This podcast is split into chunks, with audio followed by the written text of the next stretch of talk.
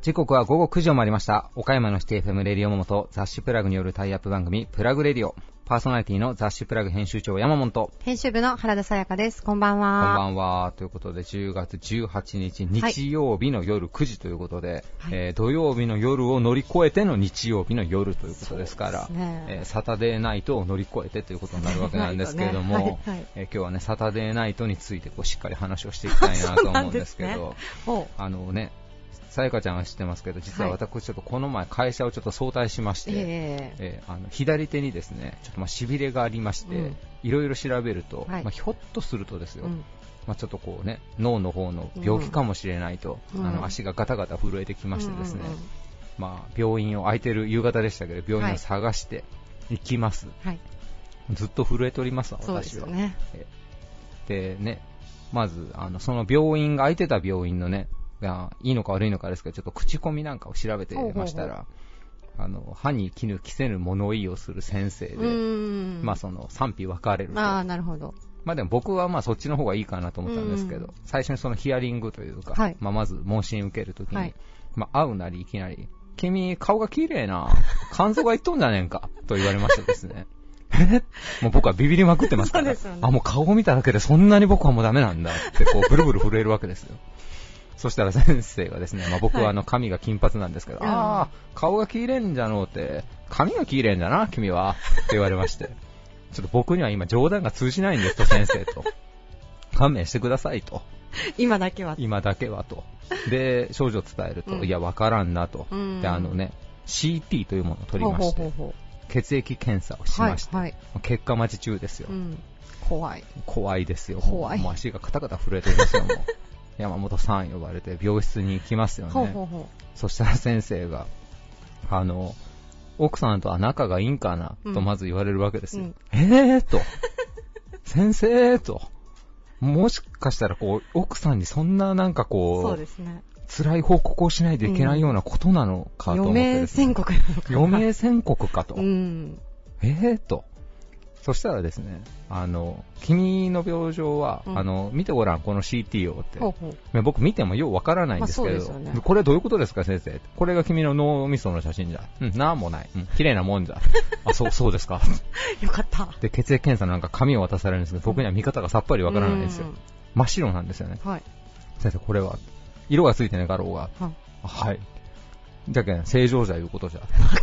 な、なるほどと。では先生、この手の痺れは何でしょうかと。あそれはな、多分だけど、サタデーナイトパルシーじゃって言われました。僕はもうビビりまして。サタ、ささ、な、なんですかあ。先生。サタデーナイト？聞いたこともないような、何その謎の奇病を言われて、サタデーナイトフィーバーならわかる。な、な、ねパパルスですか？パルシーだと。うん。パルシーっていうのは痺れのことらしいんですけど。サタデーナイトパルシー。サタデーナイトしびれサタデーナイトしびれ、土曜の夜しびれらしいんですけど、まあ、例えばハネムーンとかで、はいはいはい。あのね、新婚のご夫婦とかがうん夜寝るときに腕枕をしてうん例えば寝てたりしたら、腕がずっとこう奥さんって圧迫されるわけじゃないですか。で、ちょっと神経が傷んじゃったりするらしいんですけど、まあ、あの、ビタミン剤を飲んどけば、うんまあ、なんぼ長くても一月あれば治るよ、うん君の場合はと。よかったと。サタデーナイトパルシーの話ですわ。本当に良かったと。本当に良かったと。いや、今日ね、冒頭でサタデーナイトって言ったでしょ。はいはいこ。れ来るかな思ったんですよね、そのネタ。いや、そうなんです。ね。いや、良かったですね、本当でも。はい。いや、もう本当良かったんですけど、うん皆さんね、あの、本当体調が悪かったらすぐ病院に行かないといけないですよ、そうやっぱり。僕、ついついやっぱこう、病院を敬遠し、あしがちなんで。そうなんですか？そうなんですよ。すぐ行った方がいいですよ。いや、なんですけど、まあ、今回のしびれは結構しびれてたんで、結構長かったですよね、確結か。構長かったんですけど。前日の夜ぐらいからなんか痺れてるって、ですです。あの時言ってましたよね。はい。もう自分がいかに弱い人間かということを、もうものすごく、もう身につまされましたよね、今回。んとね、なんかネット見てブルブル震え出して、ちょっと俺、やっぱり行ってくるわっていきなり言うんですよ、ヤマモンが。えいや、どうしたん？って言ったら、いや、ちょっと痺れが。いやいや、ほんとね、いやでもあの時もさゆかちゃんなんか謎の男気モード発令しとったじゃないですか。、もうね、おかしいと思ったら、病院に行かんといけん。いやいや、僕は車で行くってなったら、うんいや、おかしいんだったらすぐ路肩止めて休めよ、みたいなことをなんか僕に、言葉を投げかけてたじゃないですか。いきなりなんかあの漢字の方の男モードに入ってるんで。心配してたからね。いやいやありがとうございます。あの、結果としてはあの、サタデーナイトパルシー、パルシーでしたね。サタはい。デーナイトパルシー一つ勉強になりました。はい、あの、僕は軽症みたいなんですけど、うんまあ、これもちょっとあんま悪化させちゃいけないらしいんで、はい、皆さんもね、なんかもしちょっと体調に異変を感じたらね、はいすぐ病院に行きましょう。っていう教訓ですね。っていう教訓でしたね、はい今回はね。はい、ということで行きましょうか。えー続いては、岡山地元リーダーたちの思考を探るバリアスリーダーのコーナーです。誰もが知る有名企業から、岡山の隠れたすごい企業まで、約200名のリーダーの皆さんへインタビューをしてきました。毎回の放送ごとに数人ずつインタビューを公開していきます。今回のテーマは、我が社の進化論ということで、えーコロナ禍への対応であったりとか、えー今後どういった風に、えー事業を展開していくかということなんかを中心にお話をお伺いしております。今回のゲストは、岡山トヨタ自動車株式会社代表取締役社長、梶谷俊介さん、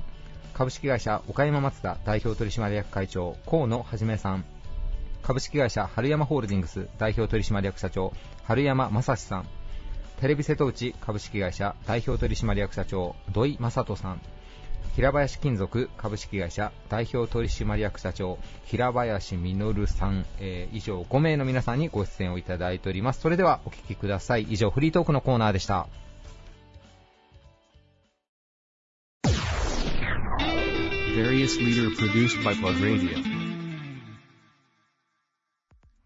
お客様一人一人のカーライフをサポートするトヨタ系リーダー岡山県下に新車、中古車を含め17拠点を展開されています岡山トヨタ自動車株式会社代表取締役社長の梶谷俊介さんですよろしくお願いしますよろしくお願いします。えーまずは、えー皆さんにお伺いしてるんですが、えー今年3月、4月、5月あたりのいわゆるコロナ禍と言われる時期、やはりあの岡山トヨタさんの方も影響は大きかったんでしょうか？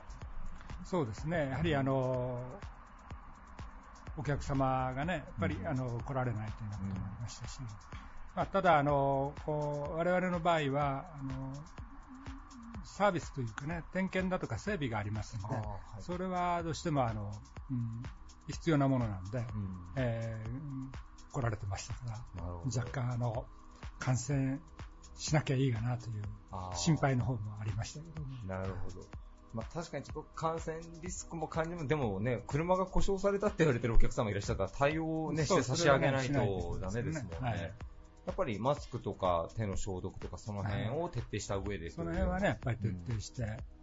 ほど。ありがとうございます。ねえーそして今後あの、ウィズコロナ、アフターコロナと言われる時代、あの、カーディーラーさんも多分いろんなこう課題をね、持ってらっしゃるんじゃないかなと思うんですけども、岡山トヨタさんはウィズコロナの時代、まあ、今回我が社の進化論とちょっと行々しいテーマなんですけども、どのように事業を展開していこうとお考えでいらっしゃいますか？やはり今までは、お客様のところに、まあ、お客様にお店に来ていただいたりとか、お客様のところに行って、で対面で、まあ、お話をしてっていうのが、まあ、基本でしたけども、はい。あのコロナの時はね、やっぱりあの極力こう対面を控えるようにということがありましたので、そういった意味で言うと少しあの我々も今までほとんどようやってなかったあのウェブですとか、はいそういったものを使った営業ということも必要になってくるかなというふうには思っております。まあ、少しあの着手をしたとこまではいかないですけども、少し考えなきゃいけないなというふうには思います。なるほど。ただ、ね、やっぱどうしても車というとお客様、試乗したいっていう方もいらっしゃいます。やっぱ現物ね、やっぱ高額なお買い物にはなるので、やっぱ結構難しい。ズームでどこまでお伝えできるかっていうところが結構課題ではありますよね、営業の方。は。やはりあの最終的にね、やはり指導していただくとか、またあの車を見る査定をさせていただくというときには、現物とか、うん。あのを触っていただいたりとか見させてもらう必要性があるので、そういうところはあの極力感染に注意、感染予防に注意しながらやる必要性があると思いますけれども、まあ、あのそうではなくて、直接お会いしなくてもできることは、少しそういったことにもシフトとか、まあ、あのいろいろと組み合わせてやっていくということが必要なんだろうなと思いますし、それから、まあ、今大事なのは、まあ、我々の仕事ということもありますけども、やはりあのこういう会えないだとか、まあ、いろんな本当に不測の事態が起こったときに、どうしてもあの一人で考え込むと、はい。なかなかその突破口を見出しにくいのかなとはい。思うので、そういった意味で言うと、いろんな人とこう、まあ、直接会わなくても、えー話をする機会というか、まあ、いろんなこう人とこう一緒に考える、そういったものをどう作っていくかっていうのは、これから大事だなというふうに思いますけどね。まあ、こういう、ね、ネガティブな時っていうのは、一人だとどうしてもなんか悪い方にしか人間なかなか考えが行き着かないですもんね、やっぱり。社員さんなんかもやっぱコロナ中はやっぱりどうしてもマインドをなんかちょっとどうしても落ち込んじゃうんじゃないかなと勝手にこう推察されるんですけど、今も皆さんマインドセットされて前向きにやっていこうというような感じ。向きにねやっぱりコロナ中はやっぱりお客さんに声かけにくいし、うん車買ってくださいも言いにくかったですから、逆に言うと、あの、お店に来てということもね、うんあの言い言いにくかったんですけど、まあ、ようやく少し頑張って売っていこうという雰囲気がど。なってきましたけどね。まあ、超都市部はあれですけど、岡山なんか特にですけども、あのね、確か、えーおもちゃ王国なんかでドライブインシアターってね、ね。昔はまあ流行ってたんでしょうけど、まああれをまたやったりとかっていうことで、今後なんか車が活躍するシーンっていうのは、なんか増えてきそうな気配もあるなというふうに思ったりするんですけども、社長どのようにお考えまあ、ですか、そうですね。やはりあの、通勤もね、公共交通よりは車の方があ感染リスクが少ないとかね、うん。いうことでありますけど、うんまあ、長い目で見るとどうどうなるか分かりませんけど、いずれにしてもその車は車として必要な部分がたくさんあるので、えーあのおそらくこれからはもっとそのそれぞれの、いまあ、移動手段もそうでしょうし、はい。あのウェブにしてもね、それぞれの利点があるところをちゃんと活かしながら、また弱点は違うものを使うというか、そのその時々のあのシーンだとかニーズによって、いろんなこうものを使い分けていく、はい。それだけあの選択肢が増えた時代になったというふうに考えていった方がいいのかなとなるほど。ですからいろんな選択肢をどう組み合わせて、より良い生活をしていくのか、うんより良い地域を作っていくのかっていうところの、あの、知恵比べはい。というのがうん必要になるかなと思います。なるほど。僕ら実はちょっと世代的にはあのドライブインシアターとかをこう経験している世代ではないんですけども、社長、お若い時にはまだ残ってたんですか？そういう文化っていうのは、ドライブインシアターみたいなものは。一部ありましたけどね、ええ私は行ってないですけど、うんあ、でも社長の世代、まだもっと前の文化みたいなこといや、そううでもないと思います。いやそんなにあの広がってはない、そんなに古くもないし、はい。うん、私が若い頃はやってましたよ。私が行かなかっただけで。違もともと映画あんまり行ってなかったからね。ありがとうございます。えーまあ、あの今後の岡山トヨタさんなんですが、あのまあ、第2波、第3波みたいなことも言われてますけども、はいまあ、これから、まあ、先ほど言ってた手の消毒とかマスクとか、その辺の感染の対策は十分にやった上で、まあ、なるべくお客様直接の接点自体は減らしながらも、ホスピタリティとか、なんか営業の方の細やかな手配とかっていうのは、まあ、今後も変わらずやっていくというようなことですかね。そうですね。やっぱり必要なところはちゃんとお会いしてっていう話でしょうし、だからまあ、あの、そこまでどうしても会わなくて済むものは会わずにやなるほどしますとか、うんその辺で、いずれにしてもその密の状態をどう避けるかということですから、一方でこう、ね、やっぱりこうお客様とのコミュニケーションを取っておかないといけないんですから、そのコミュニケーションの手段を、まあ、今までよりはいろんなものを使いながらやっていくという形になるんじゃないかなと思いますけど。なるほど。ありがとうございますはい。えーゲストは岡山トヨタ自動車株式会社代表取締役社長の梶谷俊介さんでした。ありがとうございました。ありがとう。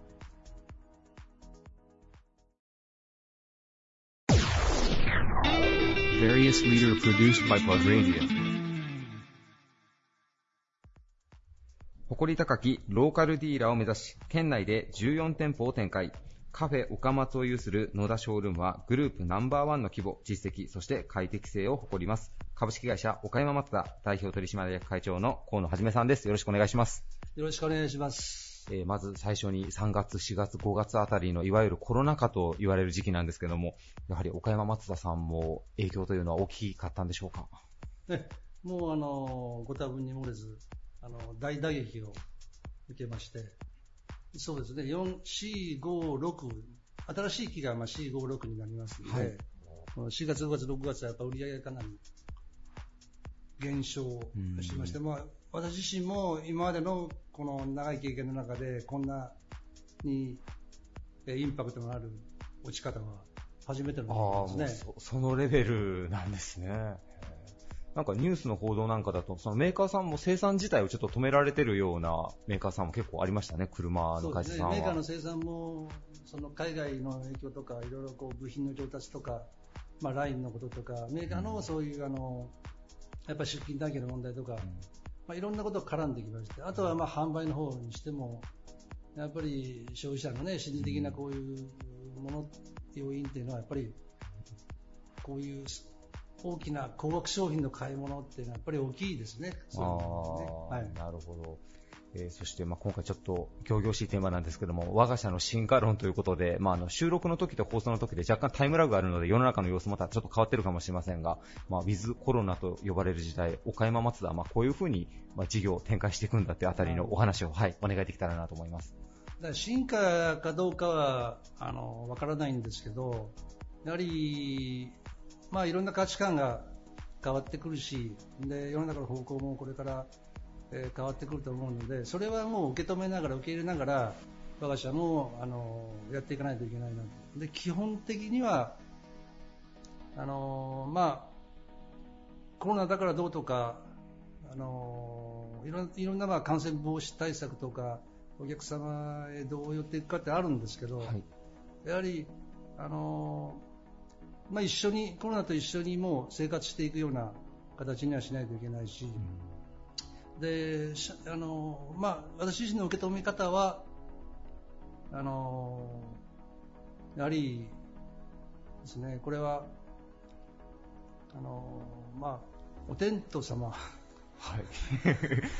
お天道様。お天道様っていうか、まあ大宇宙というか、はい。そういうこうおお天道様の、まあ、歯止めというか、うんこの大宇宙のこの原理原則をやっぱりたがえたこう償いというか、いそういうふうな、なんかすごく大きな、まあ、捉え方をああ、なるほど。はい。してるんで、うん。だから、まあ、今までやってきたように、いたずらにこう右肩上がりを追っていくとか、あ売り上げをこう強引に取りに行くとか、はい。まあ、そういったことは、やはり、そういう方向からはちょっとこう方向転換して、まあ、我が社の最最適規模のお一番いい方向を模索していくような。形になると思います。だから、うんあの売り上げが上がっていることにできることもあるし、また逆にさっき言ったようにこの大きな売り上げが落ちている時にこそしか、その時だからまたできることっていうのもあると思うんで、それについては、まあ、く詳しい細かいことは言えないですけど、それをやってきたような、うんそういう感じですよね。なるほど。はいまあ、自然と社会との共生とか、まあ、売り上げの最適化というか、そのあたりを、ねはい、課題にしていらっしゃると。ただ、あの、やっぱあの、岡山松田さん、プラグの方でも、あの、いつもいろんなまあ連載していただいてるんですけども、やっぱ僕らの中でも岡山松田さんといえば、もう社員さんのホスピタリティっていうのが、なんか一番のセールスポイントというか強みだったかなと思うんですが、今後その、まあ、リモートの商談とかっていうのもひょっとすると出てくるのかなと思うんですけども、まあ、そういったところで今までの岡松さんのスピリットとかホスピタリティをどのようにお伝えされるかっていうあたりが、一つちょっと課題なのかなと勝手に思ったりするんですが、そのあたりいかがでしょうか？リモート商談についてよくわからないですけど、まあ、あの距離は、まあ、ソーシャルディスタンスで、やっぱりあの一定の距離を保ちながら、まあ、あるいは離れていくかもしれないんですけど、まあ、あの数字的にはそういう距離を離れていっても、やっぱりこうお客様とのつながりであるとか、我が社へのこう我が社に向いてきてくれたお客様に対してのそういった心の距離はね、はい。これはもっともっと縮めていかないといけないと思うし、まあ、だからこそという部分では、ち今、我が社のと得意分野の、まあ、力の発揮どころかなと、まあ、そういう部分はいろんな、あのーまあ、販売販売戦略とか、まあ、販売方針とか、いろんなツールとか、まあ、そういった部分には反映していこうと思いますけどね、うんお店の作り方とかですね。ソーシャルディスタンスでリアルの距離は離れても心の距離は縮めると素晴らしい言葉ですね。ありがとうございます。はい。じゃあもう社員の皆さんもちょっとね、最初は気分ひょっとしたらちょっと落ち込んでた部分もあったかもしれないですけど、今はもうマインドセットとしてもう皆さん前向きにというような感じね。もう社内ではあの全言葉の観客化っていう、はい。は言葉をい。あの浸透させてますし、はい。あのまあ、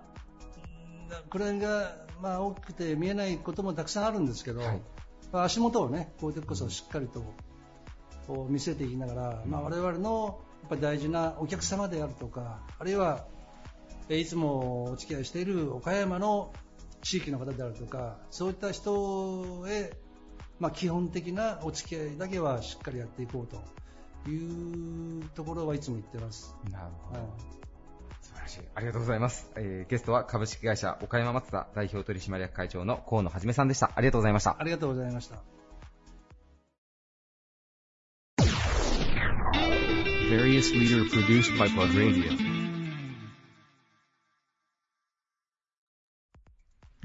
全国に約500店舗を展開する紳士服、レディース服の大手専門店。新素材開発などによって革新的なスーツを多数発表されています。株式会社春山ホールディングス代表取締役社長の春山正史さんです。よろしくお願いします。よろしくお願いします。えー今回皆さんに冒頭お伺いしているのが、まず3月、4月、5月あたりのいわゆるコロナ禍と言われる時期なんですけども、やはり春山さんの方も結構影響の方は大きかったんでしょうか？そうですね。あの、3月っていうのが、この業界のですね、実は一番ね、ねまあ、ある意味、はい稼ぎ時なんですよね。はい。フレッシュマンとか、あるいは衣替えの中で。うんそこでですね、本当にまあ、2月のまあ末ですか。安倍さんがまず第一弾としてですね、はいあんまり外出しないようにと。うんいうような感じでですね、ドーンと出てですね、それで一気に、まあ、需要が、まあ、あ収縮したみたいな感じなんですね。はそれからまあ第2弾として、はいやはりその、もう本当に緊急事態宣言あうん出てからですね、はい。いや本当にまあ、まずはあのショッピングセンタうんー自体がですね、はいやっぱりまあ、あの、イオンとか、イオンさんとかですね、そういう部分を含めまして、全部閉館になってですね、はい。その中に出店しているお店なんかがどんどん、まあ、あの、閉店に追い込まれた。はい。で、一方、郊外型ですね。はい郊外型か独立店舗に関しては、実を言いますと、うちの場合は、もうあの、本部からですね、はい。もう休めとか開けろとかいう指示じゃなくて、はい。もう現場に任せてですね、ああ、なるほど。うん、現場の方々に、もうあの、一番知ってるのは現場の方々なんで、うん。店長とかマネージャーが、もうあの、自分の采配でもって、はい。開けます、閉めますっていう感じで、うん。もうそれでもうやってくださいっていう感じでやったんです。はい。で、本当にまあ、あの、命がやっぱり一番大切ですから、はい。我々ともとしても、もうとにかくもう、あのうん、健康、はい命をね、大切にしてくださいっていうことでやったんですが、うん半分ぐらいのですね、はいお店が、いや、開けさせてくださいという感じになってですね、はい。本当に私なんかももう胸が熱くなってですね、はい大丈夫かと。はい。ね、ご家族とかうん皆さんね、そういうご家族とかもう許可得てね、はい。やってんのかという中でも、開けさせてくださいっていうことで、はい。もう本当にま不特定多数の方々にですね、うん接客しながらはい。頑張っていただいて、うんで、そういった方々に我々としては、まああの、例えば1ヶ月間のですね、まあはい3000人社員がいるんですけど、スタッフがいるまあ、3000人の1ヶ月間のまあサプリメントをですね、はい。まあ気休めかもしれませんけど、うんもうこれね、で飲んで、はいまあ少しでも健康になってようん。という形であるとか、マスクの1ヶ月分とかですね、はい。配らせてもらったり、うんあるいは消毒液なんかも配らせてもらったり、はい。あるいはあの本当にそういう中でも出ていただいた方々には感謝金としてですね、はい。まあ一時金の感謝金をお渡しさせていただいたりですね、あまあ広報支援的な部分はしたんですけども、ーはい。本当に何よりもやっぱり社員の方、スタッフの方々がですね、うんそういった中でも一生懸命働いていただいたっていうのは非常にありがたいなと思います。なるほど。で、まあ業績自体に関しては、本当にまあ、実は2月ですね、非常に好調だったんですよ。はい。いや、あこれいけるって思ってたら、3月がドーンと落ち込んでですね、まあそれでもまあ70%台ですか。それがですね、4月になりますと、はいもうやはり閉店店舗も増えたということで、40点、あ40%とか50%、いわゆる半分ぐらいになってですね。で、5月がまあちょっと復活して、6月。うん。これがまあ、あの、まあ7、8割ぐらいまでは戻って、はい。で、そこから今ずっと続いてるような感じですよね。なるほど。はいあの、店舗さんにね、もう、あの、判断、ある程度こう、委ねられたっていうお話もあります。確かにもう、地域差が結構ありましたもんね、正直なところ、そうですね。で。、まあ我々が本当にこう、開けろとか言ってですね、あの、そこで何か起こったら、まあ正直言いますと責任の取りようはありません。うんもうね、大切な人の健康とかはい命ですから。はい。ですから本当現場、現場の方々にね、うん。あの、任せるしかないなと思いましたね。なるほど。ありがとうございます。えーそしてちょっと収録の時と放送の時で、まあ、少しタイムラグがあるので、うん世の中の状況がまた少し、まあ、変わってるかもしれませんが、まあ、ウィズコロナ、アフターコロナと言われる時代に、うん春山さんはなんかこう、まあ、事業、このように変わっていくとかっていう、まあ、展望とかですね、まあ、このように変わっていくって、まあ、例えばマスク、検温とか細かいところでもいいんですが、はいはいまあ、あの、ウィズコロナの時代の春山さんについて最後お伺いさせてもらえたらと思います。そうですね、本当ね、あの、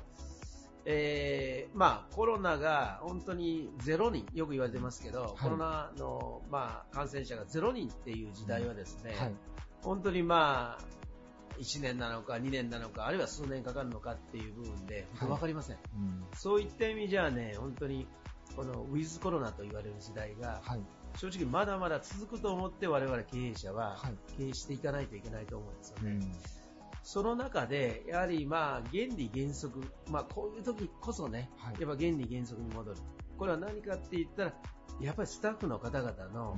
やっぱりこう健康であるとかね、やっぱりこうモチベーションであるとか、はいそういう部分をね、やはりまず大切にしないといけないかなと思っています。うん。で、一方で、あの、まあ、本当にまあ、ウィズコロナ、アフターコロナと言われる時代において、まあ、まずは、はいまあ、我々で言うと服装ですね。はい。服装は変わります。うんいや生活習慣とか、生活の仕方も変わります。はい。で、考え方自体も変わっていくっていう中で、ただ、よくよく考えてみたらですね、仕事っていうのは多分、多分、多分なくならないと思う。うん、そうですね。はい。で、そこにおける仕事着ですね。はい。まあ、これはテレワークなんかも含めて、やっぱ仕事の時の服装、あるいは仕事に行ったり、あるいは仕事をするための服装、要は仕事着っていう部分も、やはり形は変わってもですね、はいなくならないと思うんです。うん。で、もっと言うと、我々が今テーマにしている健康、はい。さらには服。これはやはり変わらないと思うんです。うん。ですから、変わるっていう部分に、まあ、注目ばっかりするんじゃなくて、はい。何が変わんないのと。何が変わんないのその中で我々が、えそれに合わせて我々が変わっていく。変わらないものは何かな？その中で我々は何を、まあ、変えなくて、あるいは変えていって、対応していくのかっていうのがポイントとなるかなとうん。思います。なるほど。でもっと言うとね、具体的に言うと、やはり我々で言うと、まあ、あの、本当にこう、マスクっていう部分が、はい。これね、一つの、もうファッションみたいになってね。そうですね。で、ウィズコロナ、ウィズマスクになるわけですね。うんはい。そうなった時に、じゃあ、マスクっていう部分が今まではただ単に、まあ、あしょうがないからしてますよっていう部分から、はい。もっとね、うんもうエンジョイとか、うんあるいはこれをやることによって体に良くなるよねとか、はいもっとですね、はい。いう部分の何かたのマスクとの楽しみ方、はい。で、あるいはテレワークにおいて、それはマイナス面とかプラス面もあるんですけど、はい。テレワーク自体をね、楽しくする。うん。ああ、家にいてね、結構楽しいよね。はい。あるいはたまに外出したり、あるいはお仕事に行くのも頻度が少なくなるかもしれません。はい。その時に何かワクワクするような、そういうウェアとかですね、はいそういう部分を何かあのご提供できる、うんあるいはご提供するのが我々の使命かなと思います。なるほど。こういったちょっと暗くなりがちな時代にね、はい。もう少しでもなんかちょっとね、モチベーション上がったり、はいちょっと助あ助かったなとか、うん明るくなるなっていう部分を、はい。一つでも二つでもご提供できる。はい。こういう部分がね、我々の使命と思って、はいえー頑張っていきたいなと思いなるます。ほど。もう今までもあの、春山さんね、もういろんな商品開発をこうしてこられてましたけど、お話聞いてて確かになんかこう、スーツスタイルになんかネクタイ合わせる感覚でこう、マスク合わせるみたいなことにもなんかすぐなっていきそうですよね。そうなんですよ。この前ね、ちょっとね、ある人にお話聞いたら、はい。今日は黒のスーツだから黒のマスクとかね、はい。はい。今日は、まあ、ネイビーのはいスーツだからネイビーのマスクとか、うん。まあ、グレーだったらグレーとかね。はい。やっぱり、まあ、全体ファッションとして、まあ、あの、マスクをやってみたり、はい。あるいはちょっとね、丸いマスクとかね、はいあるいはちょっと尖ったマスクとか、マスクね、結構ね、今、めちゃめちゃ開発してるんですけど、えこれね、ちょっとあんまり、ー。まあまあ、まだまだまだ企業夢開発中なすごいの出しますから。えいや、ちょっとあんまり言うとあれですけど。いや、それめちゃめちゃ楽しみですね。はい期。待みたいな。いや、今までもうあのストレス対策スーツであったりとか、いろんなものを開発してらっしゃるんで、あのひょっとしたらあのコロナウイルス滅菌スーツみたいなものが春山さんだったら作れるんじゃないかなと。やりますよ。やりますかもしれませんけど。いや、でもマスクはちなみに秋か冬ぐらいにはもうローンチというかリリースされるぐらいの予定です。えー、来月。早ければ今月ぐらいに、あじゃあ。ちょっと面白いじゃあもうこの放送の時にはひょっとしたらもう世の中もう出てるかもしれないですね、そうですね。リリースで。そういうのをもう、もしリリースで見つけたり、はい。お店で見つけたらですね、はい。ぜひ、あの、お試しください。はい。結構面白いです。あの、ぜひ、ちょ、もうちょっと触りだけでも教えていただける範囲で教えていただけたりとかできますえーっとですね、はいあの、まあ、夏、はい。なまずは一つは夏用ですんで、うん。こうね、やっぱり涼しいのを一つのテーマすごく助かります、それ本当に。ね、それとね、やはりこうマスクの中で、まあ、息苦しさとか、うん。そういう部分もあるじゃないですか。はい。そういう部分をね、いかにちょっとケアできるかっていう部分も、はい。非常にちょっとテーマとしてますんで、あ、じゃあもうフォルムとか、もう素材だけじゃなくて、フォルムも構造そのものからアプローチして商品開発してらっしゃるという。なかなかそうなんですね。なかなか痛いところ、痛いところなるほどど。すごく楽しみにしてます。はい。あの、ぜひ皆さんね、チェックしていただけたらなと思います。はい。ありがとうございます。ゲストは株式会社春山ホールディングス代表取締役社長の春山正史さんでした。ありがとうございました。どうもありがとうございました。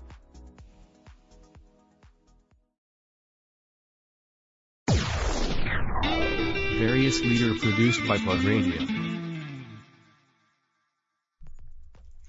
中四国唯一のテレビ東京系放送局。キャッチコピーは、なんか好きじゃは TSC。テレビ瀬戸内株式会社代表取締役社長の土井正人さんです。よろしくお願いします。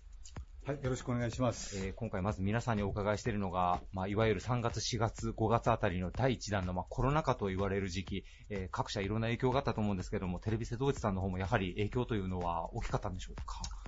あのそうですねあの、やっぱり我々のところは放送局、テレビ局ですので、あの番組作りということにつきましては、これはあのやはり密にならないように、それから直接的なその取材対象との触れ合いといいますかね、はい。そういうふうなことがなかなかえーできにくくなりましてね。で、まあ、あの、キー局の番組と一緒なんですけれども、あやはりリモート出演とかね、はいえーそういうもので、まあ、対応していく。それから、まあ、過去放送したあ番組を、はいえーリメイクしてですね、あーえー再度ね、あの、まあ、コンテンツがどうしても少なくなっていきますのでね、はい。まあ、そういう対応に、いまあ、明け暮れたというようなとこですね。それで取材なんかが一番困るのが、やはりあの、スタッフが万が一というようなことがあったときに、はい。えーこれは全体があの活動ができなくなってはい。しまうということがありますので、えー取材対象も、対象といいますか、取材体制も、はい。いわゆる 2, 二つにはい。分けて、えー組織を作りましてね、はい。で部屋も変えるといいますかね、階階を変えて、えーやるといいますかね、そういうような、まあ、うちちっちゃなあのテレビ局なんですけれども、そういうそのダブル体制といいますかね、えーそういうふうなことを、まあ、取ってですね、なるほど。当面その3ヶ月ほどはあのしのいだということですね。なるほど。もし仮にまあ A チームでもし感染者が出た場合は B チームが動けるという体制をこうずっと作ってらまあ、あっしゃると。の基本的にもう2つで交代でやっていくというかね、なるほど。出た場合はもちろんそうなるんですけど、はい日頃から A と B と、はい。であの交互にやっていくというはい。形にしましたですね。なるほど。先ほどのお話にもあった、まあ、コンテンツ作りもそうですけど、報道の方っていうのもちょっとなかなか大変ですね、取材活動というか。これはあのやはり一番気を使うところでしてね、うん。現場に出ていく記者というのはね、まあこういうその、どう言いますか、そのウイルスの対策もありますですね、えーそれからまあ前々からあるんですけれども、その福島であった原発の事故とかね、ああいう、まあ、場合ですね、はい。えーどういうふうな対応をしていくかということが常に課題としてあるわけですよね。で基本はやはりその安全第一といいますかね、えーこれをもう徹底してやっていかなきゃいけないというようなところでですね、これはもう社内全体でえーいち早くそういうような指示を出してですね、はい。対応させていただいたということはありますね。なるほど。いろいろじゃあもうトップとしても判断がいろいろ多かった時期という感じですかね。3月、4月、5月あそうたりなんか。ですね。まあ判断はね、あの、まあ難しい判断じゃなくて、これはもうできない判断といいますかね。うんうんだから最大限何ができるのかということを考えてできることをやっていこうなるほど。ありがとうございます。えーそしてあの放送の時と、まあ、この収録の時で少しタイムラグがあるので、まあ、世の中の状況また少し変わってるかもしれませんが、今回あの皆さんにあの我が社の進化論というと少し行々しいんですけども、まあ、ウィズコロナ時代、アフターコロナとまあ言われる時代、えーテレビ瀬戸内さんどのようにまあ事業を展開していかれるかというあたりのお話をお願いできたらと思います。まああのなかなかね、その具体的なことっていうのは、えー難しい話になるわけですけれども、あのまあ、どの企業さんもうんいろいろそのもう社会の様式といいますかね、生活様式を含めて、それから企業のその活動の様式も含めて、えー元には戻れないと。だから新しい様式の中で、その変化の中で、えー対応していくしかないということになりますからね。だから通常の業務等は、まあ、あのこれまでやってきたようにですね、まあ、在宅勤務とかですね、リモートか会議、まあ、テレビ会議ですね、まあ、そういうふうなものとかね、そういうことをもう、えー継続してですね、えーやっていくと、まあ、それが当たり前になっていくというようなことになってくるんでしょうけどね。だからそういう、その、システムというか、型というか、えーそういうことも大切なんですけれども、えーまあ、私の場合はですね、えーそういう制度だけ、えー変えるんじゃなくてですね、そのこういう時代で働く、まあ、私をはじめとして、社員の皆さんの意識といいますかね、えーそれをあの変えないと、えーなかなかこの成果は出てこないというような、えー考え方をしております。まあ、だから、せっかくそういう新しい制度とかシステムを作ってもですね、えー仏を作って魂を入れずというようなことではダメなので、えーそういう形よりは、あの、まあ、社員一人一人の意識改革と、まあ、内なる変化と、この対応をしっかりと重視していかなきゃいけないなというふうに思ってます。なるほど。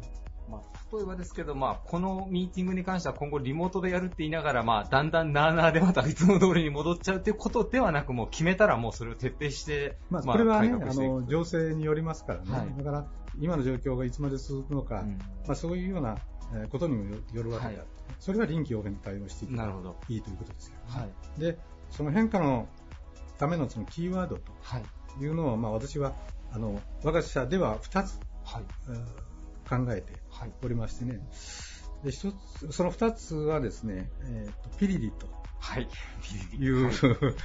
あの言葉と、それからまあ原点回帰という、この2つのキーワードをあの考えておりましてね、でそのあ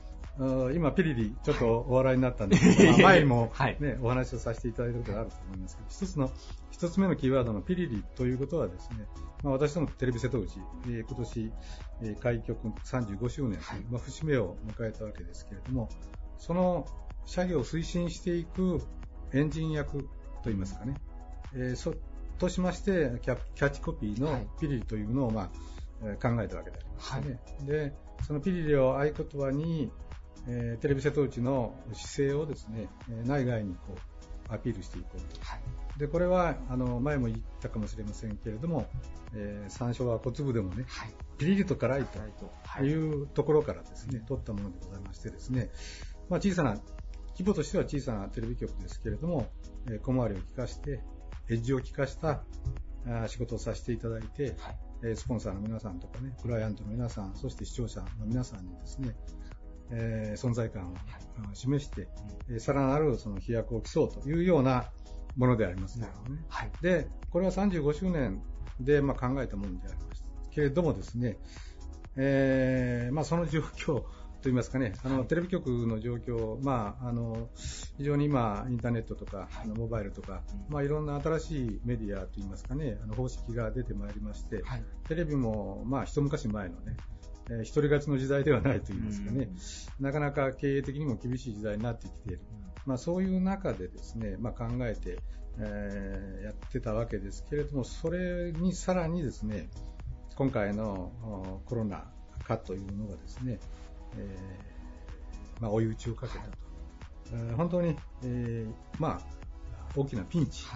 経営的にもピンチになってきている。で、あのーそういう中でこの我々としてはそのこのピンチをですね、はい、いかにチャンスに変えていくかという作業をこうこれから今今もそうなんですけど、はい、やっていかなきゃならないとい。うことで、まあ、いろいろ考えてみましてですね、はい。えー、やはりこういう状況だからこそそのピリリというね、はい、えー、ピリリの精神というのを生かしていかなきゃいけない、うん、逆に生きてくるんじゃなくて、はい。まあ、いうような、えー、思いがありましてです。ね、はい、で、まあ、さっきも言いましたようにそのピリリは第一義的にはその外外部に対してですね、アピールするものではありますけれどもですね、えー、むしろですね、はい、あの私自身をはじめとして社員一人一人、えー、こういわゆる内部ですね、はい、うん仕事をやっていく上で、えー、何が一番大切なことなのかということを本気で考えていかなきゃならない、うん、いわゆるその企業理念、はい、ビビジョンというものをですね、えー、ちょっと一度本気で考えてみようじゃないかと、はい、そこがないといくら外部にキャッチコピーを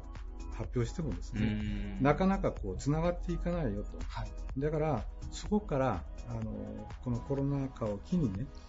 再出発というかね、えー、していくことがあの大切なことなんじゃなかろうかと、まあ、いうような思いに至ったわけです、ね、はい、でそこでそのキーワードの2つ目の原点回帰という言葉が出てくるわけですね、はい、であのやはりその理念とかビジョンとかあの我々の会社にも、もちろんあの企業理念というのはあのちゃんと、はい、あの作ってあるわけですね、はい、あの起業するときにね。はい、であのこれはですね、えー、もちろん、えー、ちょっとあのご紹介いたしますとですね、はい、まあ、私たちは放送の社会的な責任を自覚し、民主主義の精神に従って、えー、言論、表現の自由を守るとともに、え公正な情報の提供を通じて、え文化の発展、え経済の繁栄に貢献し、地域の信頼、信用に応えますと。まあ、こういうね、企業理念があるわけですけどね。はい、あの、やはり、えー、現実面では、あの、形骸化しているということがね、はい、あのこれはもう否めないことでありましてね。で、あの、やはりもう一度改めて、えー、社員一人一人、私も含めてですね、原点に立ち返って、はい、納得できる理念というか、ね、ビジョンをね、はい、えー、もう一度考えてみようなるほど。という取り組みを、はい、まあ、今やってるわけです、ね。あのまあ、具体的に言えばですね、この会社が、えー、存在する意味は何でしょうかなるほど。なぜこの会社で働くんでしょうかと。で今の仕事に、まあ、どういう意味があるんでしょうかと。でそのためには何をすべきでしょうか。と。まあ、そういうところをですね、あのまあ、仕事に至るね、あの軸といいますか、ね、はい。えー、そういうものを明確にして、うん、えー、一人一人が理解して、えー、動いていくと。でそういう理念とビジョンに基づく行動スタイルといいますかね、うん、仕事のスタイルというのを浸透させて、はい、えー、全社的にね、うん、一つにまとまって、えー、動いていくということが、まあ、一番今求められているんじゃないかなというふうに、うん、えー、考えております。はい、まあ、そういうような今そこに至っているわけですけどね。はいまあ、でも確かにそのコロナ禍の時には社会とはどうあるべきかとか、ね、本当にどう人は生きるべきかみたいなところまで考える人も多分少なくなかったと思うんですけど、企業っていうものによっても、やっぱり原点回帰というか、まあ、何のためにっていうところにやっぱ向き合うのが今本当に大事なのかもしれないですね。なんかおっしゃられる通り。まあ、そのその中でも、ピリリというのはいいですね。社長なんか。いや、あの、これはね、本当にあの、はい、まあ、コロナが発生する、うん、まあ、前にね、えー、ちょっと前に考えていた、うん、ことなんですけどね、はい、えー、余計本当にね、あのまあ、こういう、あのコロナという、まあ、不幸な出来事、はい、状況なんですけれどもですね、はい、これがあったからこそね、うん、えー、このピリリということも生きてくるし、うん、そういうその、うん、まあ、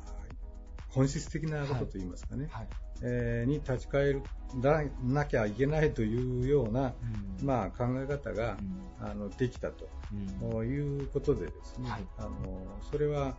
あの、まあ、幸いとは言えないんでね、はい、不幸の中の話ですからね。でも一つのあのこれから先に生き延びていくためのきっかけというかね、うん、えー、そういうふうなことにはなったんじゃなかろうかなというふうに思ってます。なるほどまあ、ピリリというのがその先ほど言われてた放送局を取り巻く環境もまあ厳しくはなってきて、まあ、いろんなプラットフォームは出てきてるけどもだからこそまあピリリというという、まあ、エッジを効かせるというか自分たちの存在意義をこう出していくというところにやっぱこう全てに活路があるんじゃないかというようなメッセージなのかなと思って僕も聞いたりして、まあ、それはあの私たちの雑誌の業界にも全然言えることかなと思ったりしてですね、帰ったらね、みんなにピリリって言ってみようかな。うちの会社の方でも。ありがとうございます。まあそういうことがね、はい、まあ本当の意味でのね、あの我が社の進化論といいます、今回のテーマといいますかね、うんはい、まあそういうことにつながっていくんじゃなかろうかというように、はい、考えております。はい、ありがとうございます。えー、ゲストはテレビ瀬戸内株式会社代表取締役社長の土井正人さんでした。ありがとうございました。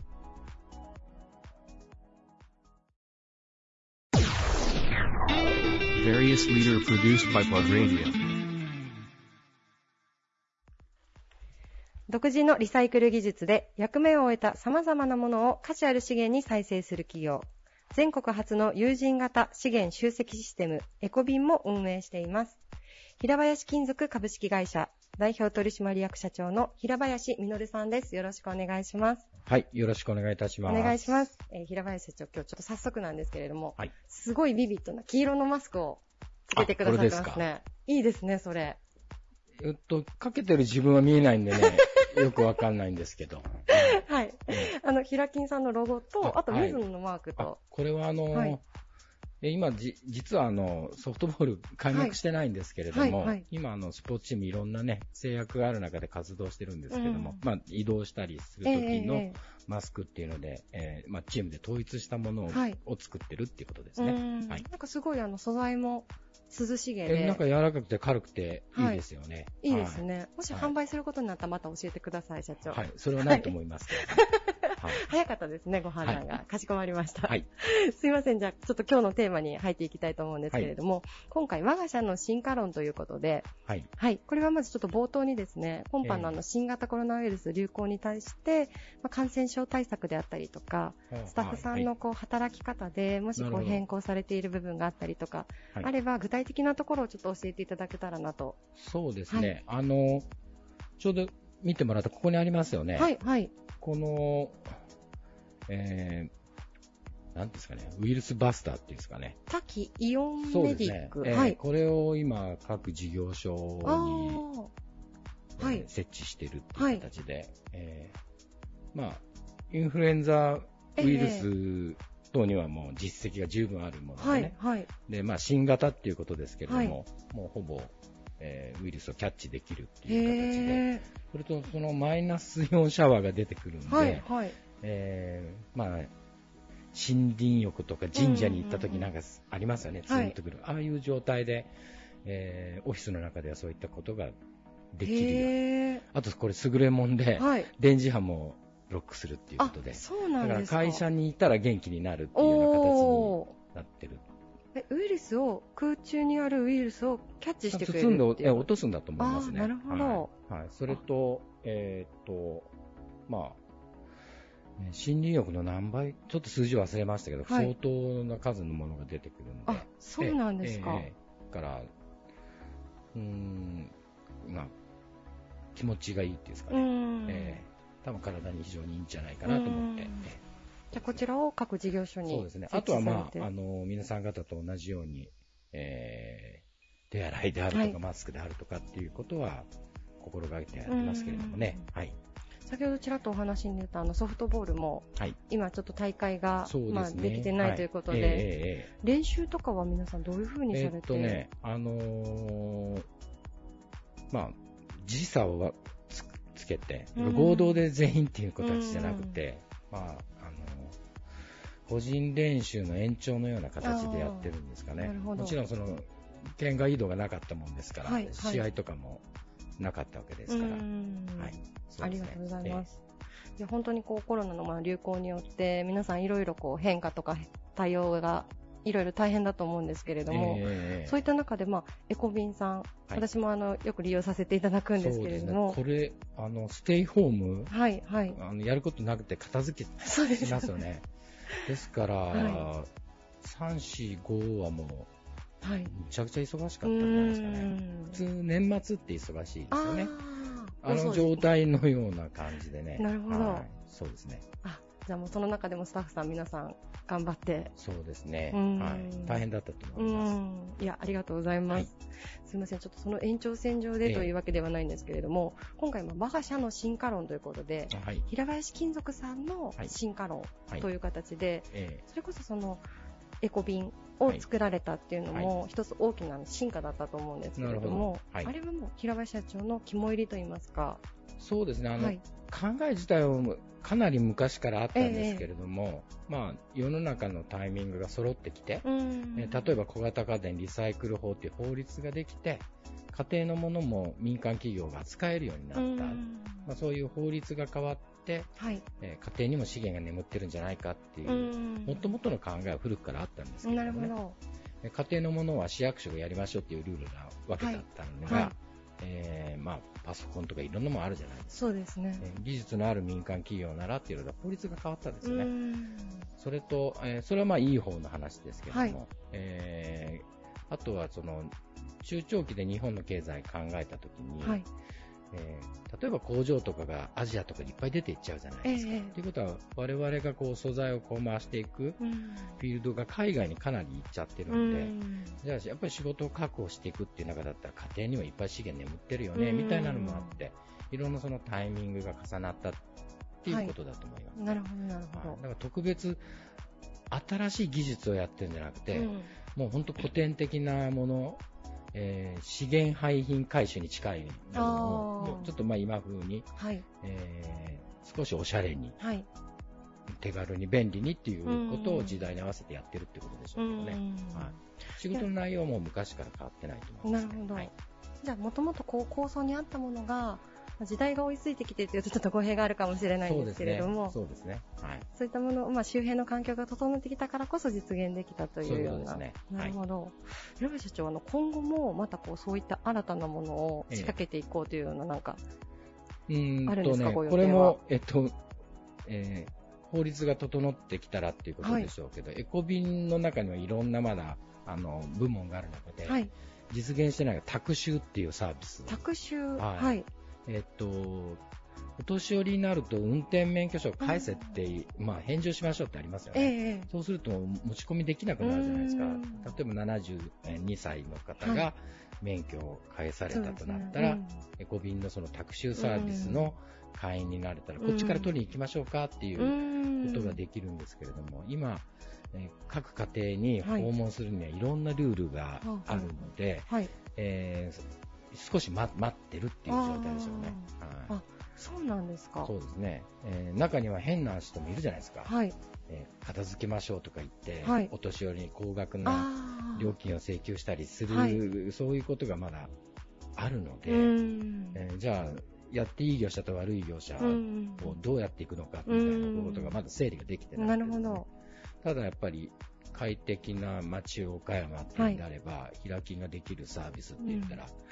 片付けてリサイクルしましょうかっていうことなので、だから、お年寄り向けっていうんですかね、はい、そういうことができたらなと思いますけど。いや、それはあの、お年寄り向けだけじゃなくて、めちゃくちゃ助かります助かりますよね。はい、めちゃくちゃ助かります。例えばそれは、あのね、子育てで大変で、はい、いけないお母さんとかもいいですよね。はい。で、どうせだったらこう、たくさんいた方がルートになりますよね。ああ、そうですね、確かに。そう。だから、ある時からそうなるかもしれないですけど、現状はやっぱり法律の壁って言いますかね。はい、法律、壁まではいかないですよ。課題っていう形ですかね。はい、でもあの平林金属さん、まあ、岡山にこう長く存在する企業として、はい、やっぱりこうエコ便ができたことによって、はい、一般的なこう消費者の方がより身近に感じる機会がきっと増えてると思うんですよ。そのタクシュがもし始まったら、ね、こうよりこう身近に感じると思うので。そうですね。多分今あのスマホとかいろんなこうサービスができるじゃないですか。まあ、ワンクリックするとこっちも配車センターが分かって、はい、最適ルートで回ってこう来るととかっていうことができるといいなと思います、ね、なるほど。ちょっとそれはあの実現、ぜひしていただきたいなと。構想はあるんですけど、はいはい、今はちょっと時期が早いよって言われてますよね。ありがとうございます、教えていただいて。またそのコロナっていう部分で、えー、こう最近結構やっぱりこう、今すみません、収録時期が7月の1日ということで、はい、あの放送日とはまた若干タイムラグがあるんですけれども、はい、今現在の状況で言うと、やはりこうちょっと東京での、まあ、第2波というんですかね、ね。第1波がまだ収束してないような状態が続いている中で、白林社長にちょっとぜひお伺いしたかったのが、岡山のその日本における存在価値、はい、以前からおっしゃっていただいたように、首都岡山そうですねっていうことについてちょっとお伺いしたいなと。今あの、例えば大手町、丸の内を含めて、はい、すぐオフィスビルが高い家賃になりますよね。はい、でも、なんか在宅勤務とかテレワークとかしてて、えー、あそんなにそこに人がいる必要がなくなってきてる？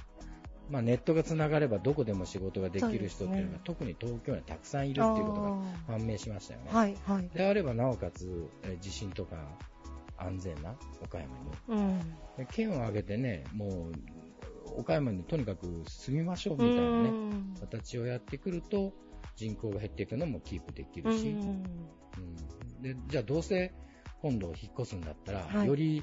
快適でで安全なところがいいですよね。で、ねうん、あったら、一番ポテンシャルの高い岡山、手を挙げるべきだと思いますね。はい、その岡山がなぜポテンシャルが高いのかっていうところも、はい、私はこう平林社長に教えていただいて、えー、すごくこう論理的にもきちんとこう証明されているお話ですよね。えー、思いの部分だけじゃなくて、はい、しっかりバックボーンがあるお話っていう。そ、ねえ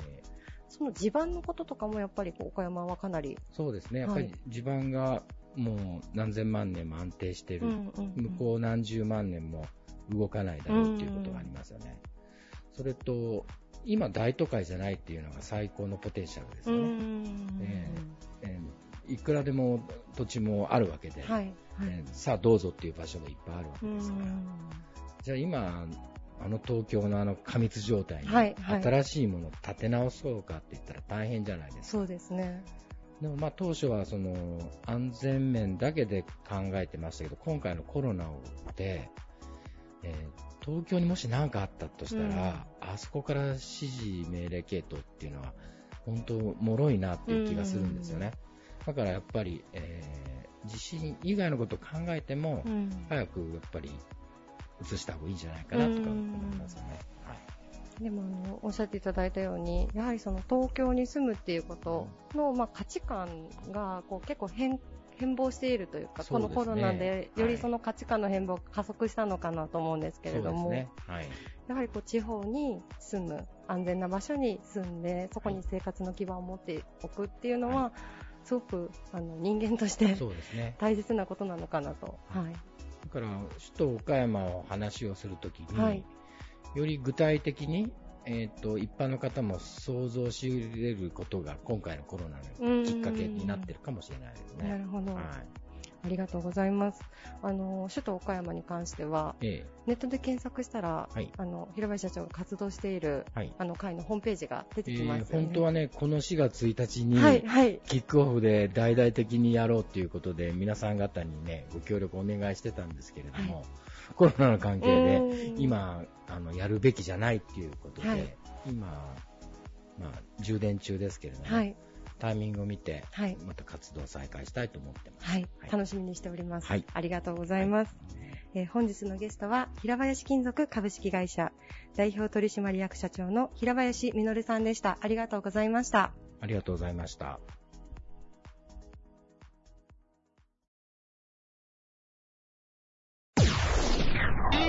various leader produced by Plug Radio.